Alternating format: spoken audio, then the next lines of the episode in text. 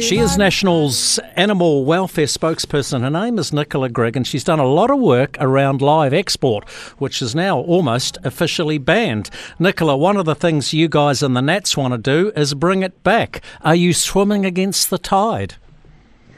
No, I don't think so, Jamie. I mean, I understand that, that it is quite a confronting issue for a lot of people, but I think what they're thinking of and in their mind's eye is the really bad operators and the really bad imagery that we have seen over the years. But there's a, a, re- a really big role for the National Party to play, and I would say the export sector to play in educating the public as to what exactly can be achieved. And, you know, I, I went up and got on, on a ship leaving Napier just recently. It was a custom built ship, purpose built for the transfer of animals by sea. And I was just so impressed with it.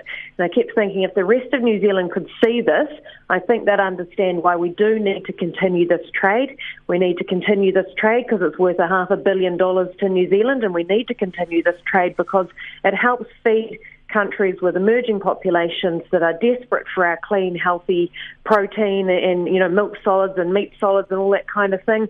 And and without New Zealand continuing in this trade with some pretty strict rules in place, then those bad operators that I mentioned just earlier, they're going to be the ones to fill the gap. And I'd say your net effect on animal welfare globally is severely declined. Would this be an issue at all if it wasn't for the sinking of the Gulf livestock ship in 2020? Oh, look, I think people have been concerned about it over the years. Um, the Gulf Livestock was a terrible ship. It had a history of, of engine failure and engine problems. Um, nobody can understand why the ship's captain decided to drive into a typhoon that night when there was plenty of other ships at sea that had decided to find safe harbour. Um, but that, that's slightly beside the point. But it is an example of, of the kinds of ships that, that we would eradicate out of our system, and we would only allow for these custom built ships to land and and to continue the trade that way with some you know we will regulate for and legislate for gold standards in place they're not just about the the ships um, um, air conditioning and water and feed systems and bedding systems and flooring and those kinds of things it's also about exporter certification and I think importantly importer certification is a real is a key aspect of this policy for us to ensure that um, New Zealanders are, are comfortable and happy with the destination farms that our animals end up on. Why have you not been on a slow boat to China and had a look at some of those dairy farming operations where these live exports go to?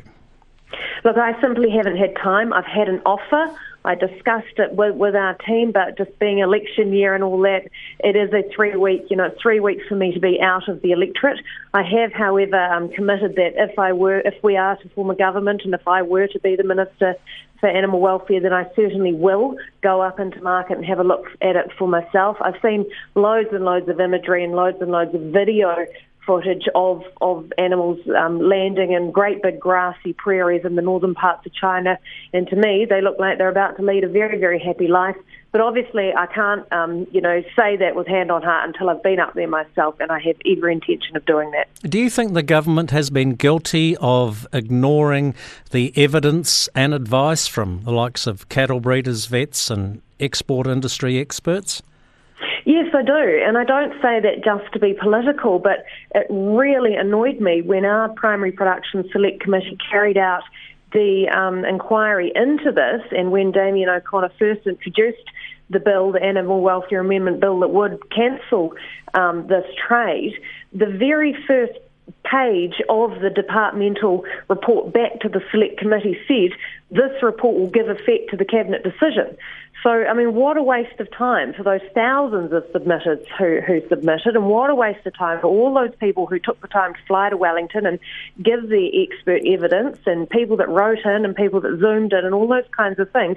It was a foregone conclusion based on the sinking of one ship, and nobody was prepared, nobody in the government was prepared to listen to the evidence of what actually occurs in the industry, and more importantly, what can be achieved with the right regulation. Because bearing in mind, MPI hasn't actually had um, legislative uh, frameworks to work to. They've only ever had guidelines, as have the operators, and therefore things have gone wrong. Hey, finally, you're also national spokesperson for rural communities, and you've mentioned the number half a billion. You're saying the projected economic loss caused by such a ban has been grossly underestimated.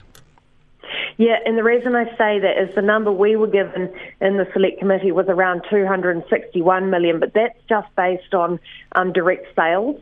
It doesn't take into account um, the the truckies, the vets, the stock agents, the farmers, the you know all the wider industry um, other than just the direct sales from on farm. And, and that number, the half a billion number I'm quoting, is from an Infometrics survey that the um, Live Exports New Zealand guys carried out just to get a real handle on exactly what the situation looked like. Well, in these trying economic times, Nicola Grigg, I would have thought half a billion dollars would be uh, rather difficult to walk away from, but I'm not running the government.